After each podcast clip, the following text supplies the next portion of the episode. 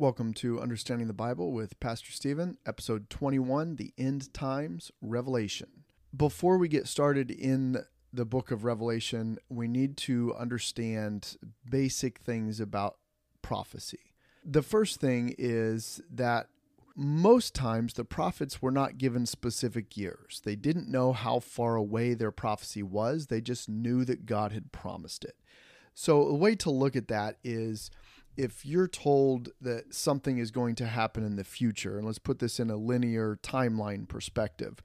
Say I'm standing on a hilltop and I'm told that, hey, off in the distance, something spectacular is going to happen. And I'm looking across the, the years of, uh, of what is to come, and I see this event in the future that God's given me a vision of, or God is, is just verbally telling me of, of what is going to happen. And imagine that that event is on the hilltop off in the distance.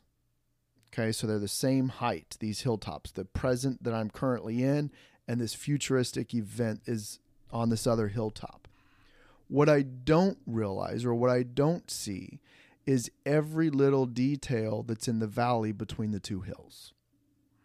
And oftentimes, some of these prophets, they did not see that the prophecy, and now we're talking about the Old Testament, the prophecy was of the Messiah, right? So they see the Messiah coming on a future hilltop off in the distance. And what they don't realize is that Christ was coming twice. So he came first, he was crucified and rose again. And then off in the further distance, on yet a third hilltop, is Jesus Christ coming back at the end of the world. And so sometimes in the Old Testament, the prophecies were of a coming Messiah, and they didn't realize it was two prophecies, or it was a prophecy of the Messiah the second time, not the first time. So you'll see different prophecies that explain different events with no indication of how many years is in between. So understand that first.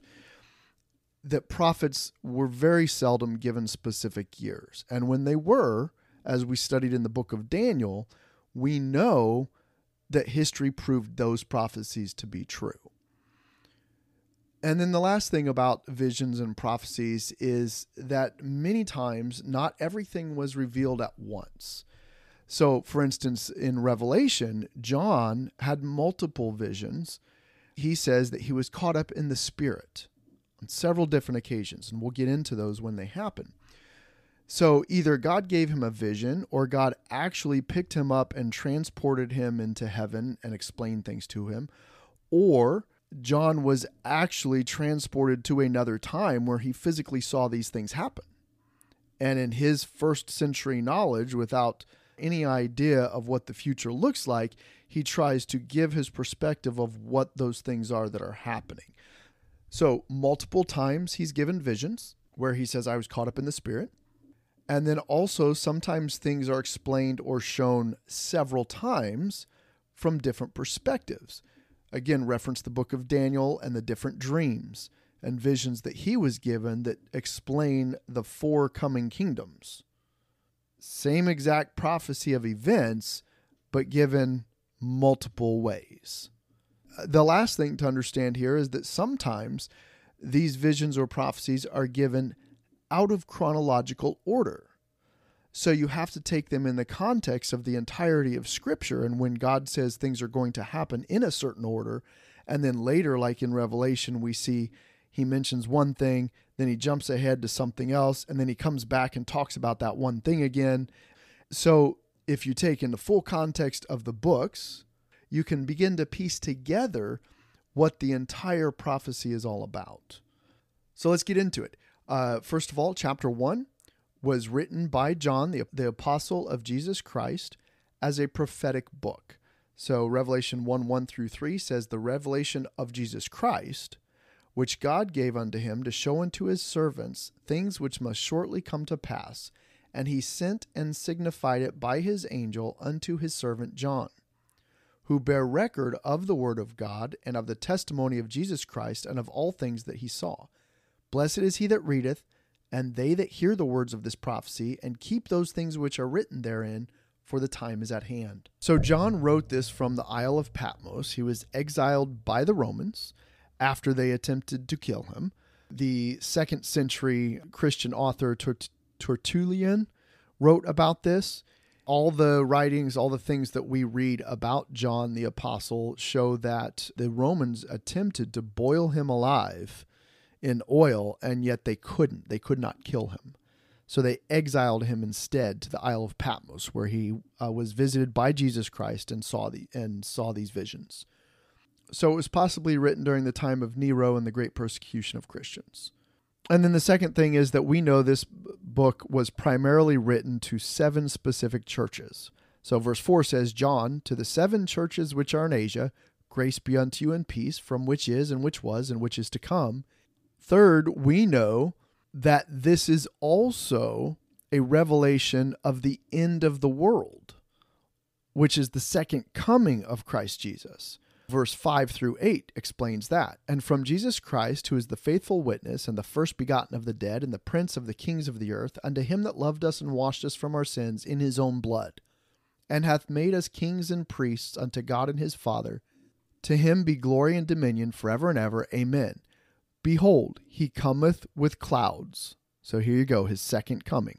And every eye shall see him and they also which pierced him, and all kindreds of the earth shall wail because of him. Even so, amen. Clearly, every eye on the earth shall see Jesus Christ coming in the clouds, and it's going to scare them, right? They will all wail because of him. Verse 8 I am Alpha and Omega, the beginning and the ending, saith the Lord, which is and which was and which is to come, the Almighty. So we can clearly see that there are prophecies to the seven specific churches in Asia, and we'll get to that here in a minute. And then we also have the prophecies of the second coming of Jesus Christ. All right. And then we know that Jesus Christ himself gave John these prophecies. That's the rest of that chapter. Starting in verse 9, it says, I, John, who also am your brother and companion in tribulation, and in the kingdom and patience of Jesus Christ, was in the isle that is called Patmos for the word of God and for the testimony of Jesus Christ. I was in the Spirit on the Lord's day and heard behind me a great voice as of a trumpet, saying, I am Alpha and Omega, the first and the last. And what thou seest, write in a book, and send it unto the seven churches which are in Asia, unto Ephesus, and unto Smyrna, and unto Pergamos, and unto Thyatira, and unto Sardis, and unto Philadelphia, and unto Laodicea. Clearly, the Alpha and Omega, this is Jesus Christ talking to him. And I turned to see the voice that spake with me, and being turned, I saw seven golden candlesticks. And in the midst of the seven candlesticks, one like unto the Son of Man, that's Jesus, clothed with a garment down to the foot, and girt about the paps with a golden girdle. His head and his hairs were white like wool, as white as snow, and his eyes were as a flame of fire, and his feet like unto fine brass, as if they burned in a furnace and his voice as the sound of many waters. And he had in his right hand seven stars, and out of his mouth went a sharp two edged sword, and his countenance was as the sun shineth in his strength. And when I saw him, I fell at his feet as dead. And he laid his right hand upon me, saying unto me, Fear not, I am the first and the last, and I am he that liveth and was dead. Reference to the cross there. And behold, I am alive forevermore. Amen and have the keys of hell and of death. Write the things which thou hast seen, and the things which are, and the things which shall be hereafter. The mystery of the seven stars which thou sawest in my right hand, and the seven golden candlesticks. The seven stars are the angels of the seven churches, and the seven candlesticks which thou sawest are the seven churches. All right, so here's the cool thing about Revelation. Same as Daniel he gives us the interpretation. So there's no need to spiritualize it and try and figure out what he meant. So the seven stars, what we hear talked about in the next couple of chapters, and the seven golden candlesticks refer to the seven pastors of the seven churches. It says the angels of the seven churches, and the Greek word used there is messenger of the seven churches. And in the context here, why would God have him write a letter to an angel? Okay. So that is an English interpretation of the word messenger. So just understand that. And the seven candlesticks are the seven churches. So the word churches is ecclesia. That's the Greek word that it comes from. Ecclesia means those who are called out or called out from among them. So these are groups of people who are called by God. That's what church literally means. So that's what we need to understand when we read the next two chapters. So that brings us to chapter 2 and 3, which is the seven churches. Keep in mind, it was specifically written to the pastors, unto the angel of the churches of, and literally to seven specific churches. And each church is given a name by the location of where that church actually was. This cannot be spiritualized either.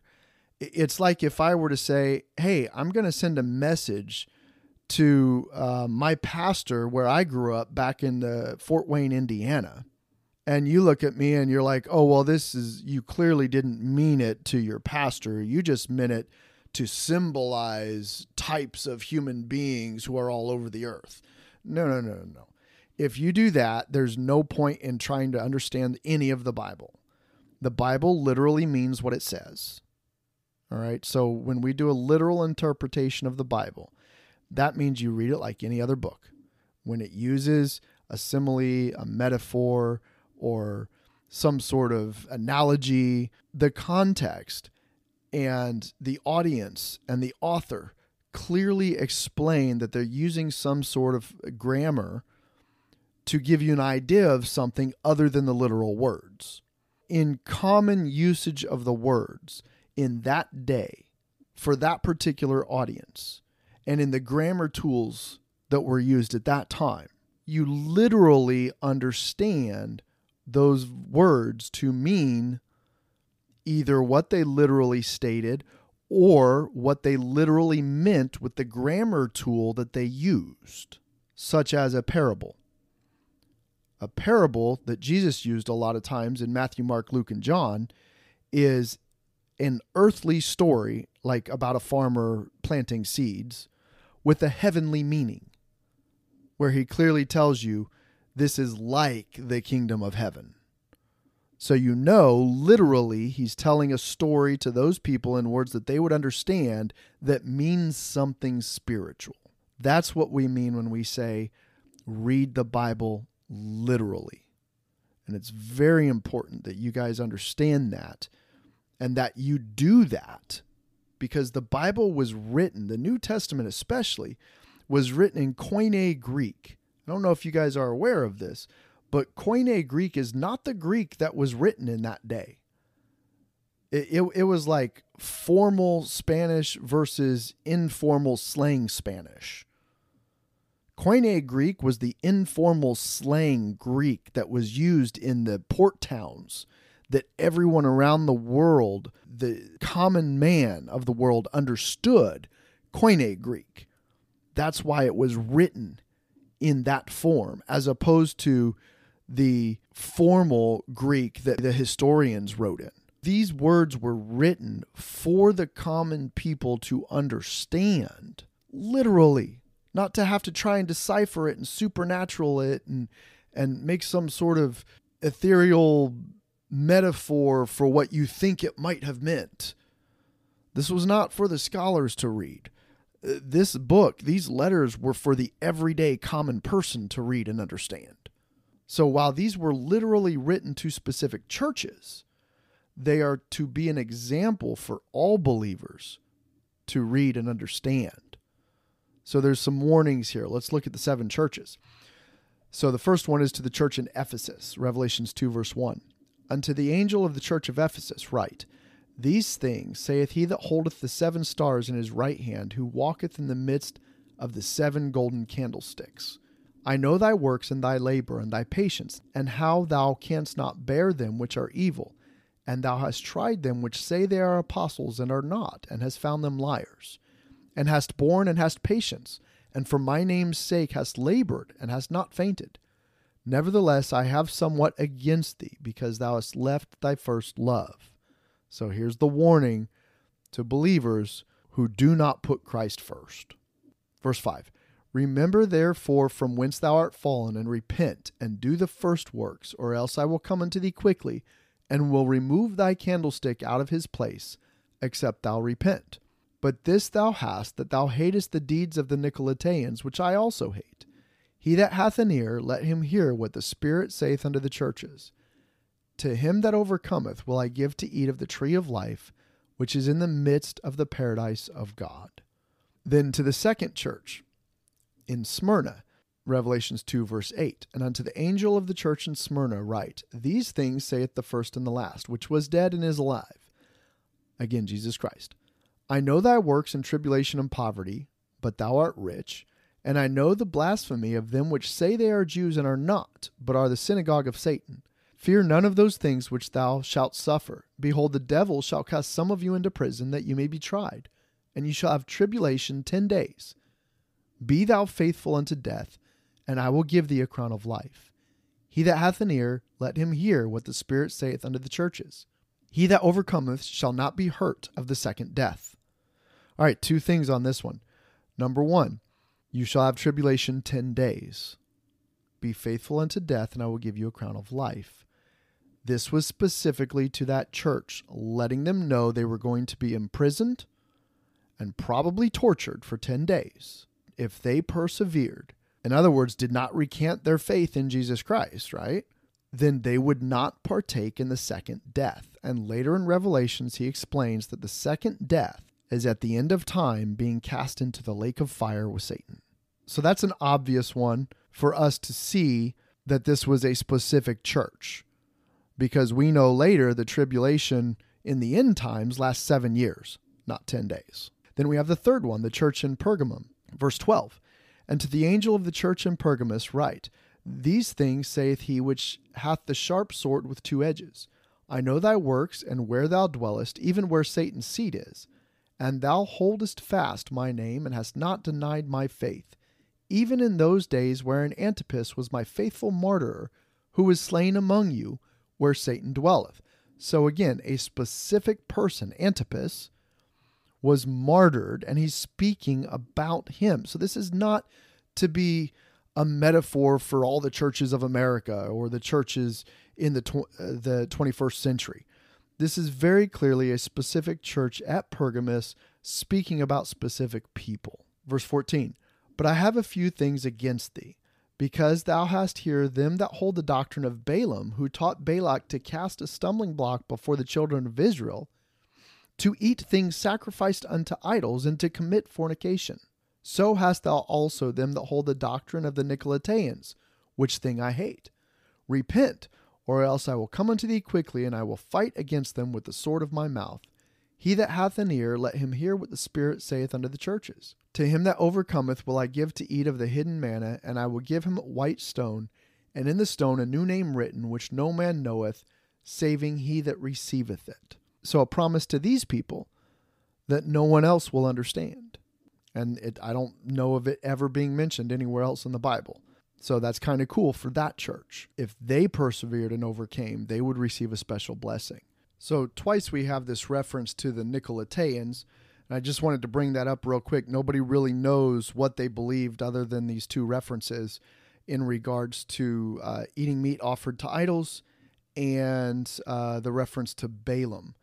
So if you put those two together, it could be that the Nicolaitans were drawing Christians away through the use of seductive women and forcing these people to conform to the Roman society by doing sacrifices in temples, possibly even with temple prostitutes, and then getting this food that had been offered to idols so here in Revelations, it seems to be indicating that it was more than just eating the food, that maybe they had actively been participating in these pagan temple uh, rites.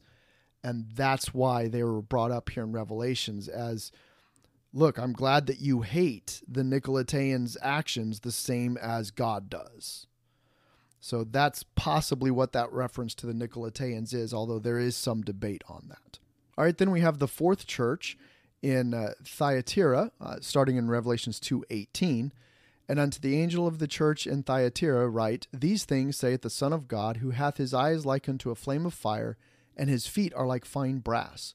I know thy works, and charity, and service, and faith, and thy patience, and thy works, and the last to be more than the first. Notwithstanding, I have a few things against thee, because thou sufferest that woman Jezebel, which calleth herself a prophetess, to teach and to seduce my servants to commit fornication, and to eat things sacrificed unto idols. Well, there you go.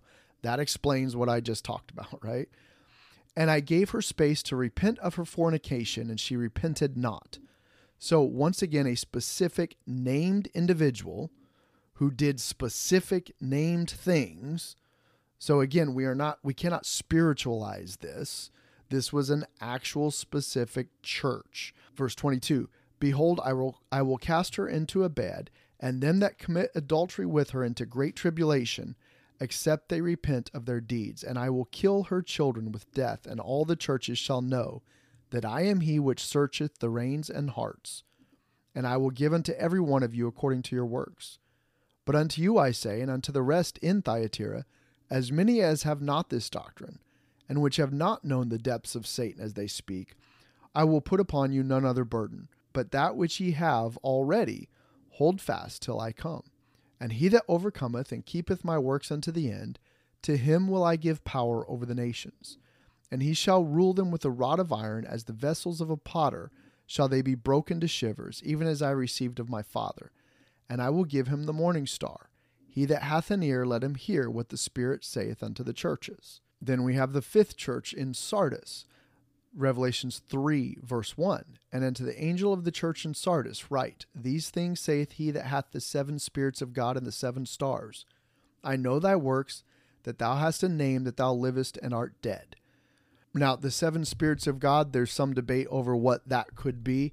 And I'll be honest, anytime I come across something in Scripture where it's not clear, it's not evident in Scripture, I'll, I'll tell you. It could be that he's referring to spiritual beings, which might be seven angels, actual angels that have power or control over these churches, or, or whose job it is to be guardians of these seven churches. We don't know, but we do know that those seven stars are the pastors of the seven churches. So let's continue. I know thy works, that thou hast a name that thou livest and art dead. Be watchful and strengthen the things which remain that are ready to die for I have not found thy works perfect before God. Remember therefore how thou hast received and heard, and hold fast and repent. If therefore thou shalt not watch, I will come on thee as a thief, and thou shalt not know what hour I will come upon thee. Thou hast a few names even in Sardis, which have not defiled their garments, and they shall walk with me in white, for they are worthy.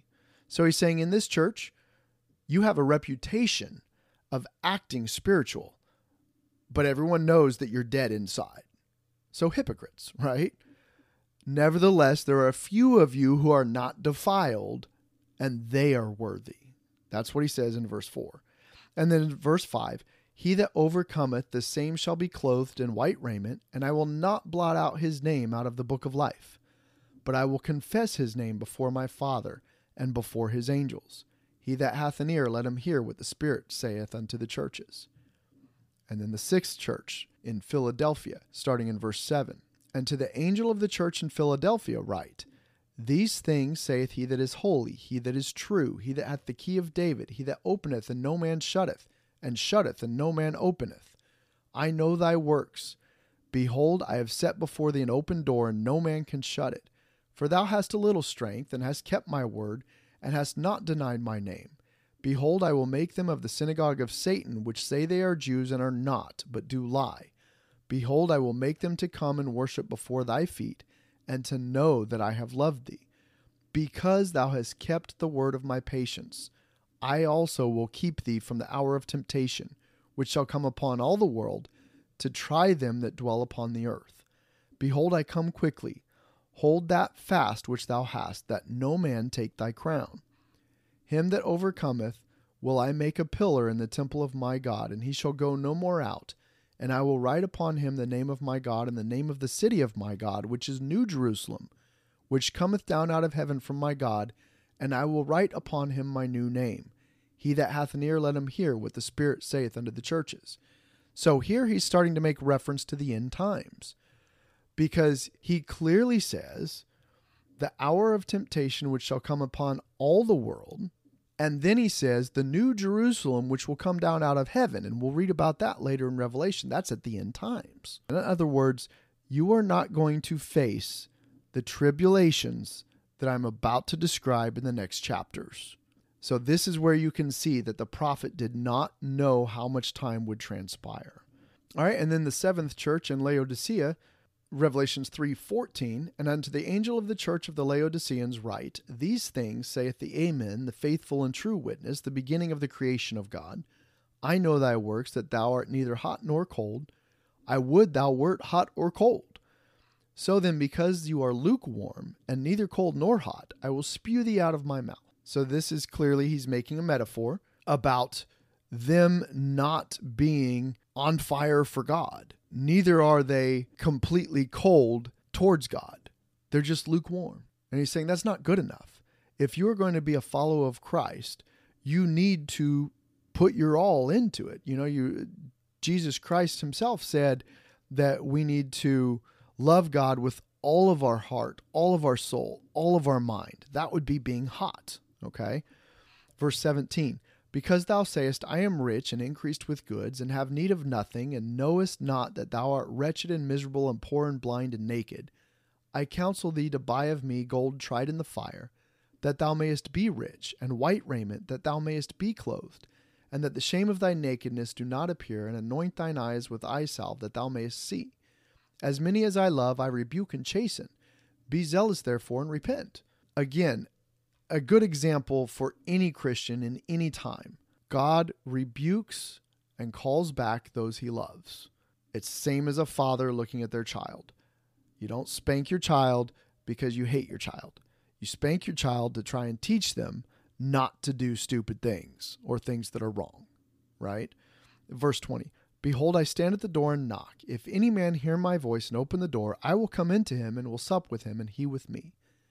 To him that overcometh will I grant to sit with me in my throne, even as I also overcame, and am set down with my Father in his throne. He that hath an ear, let him hear what the Spirit saith unto the churches.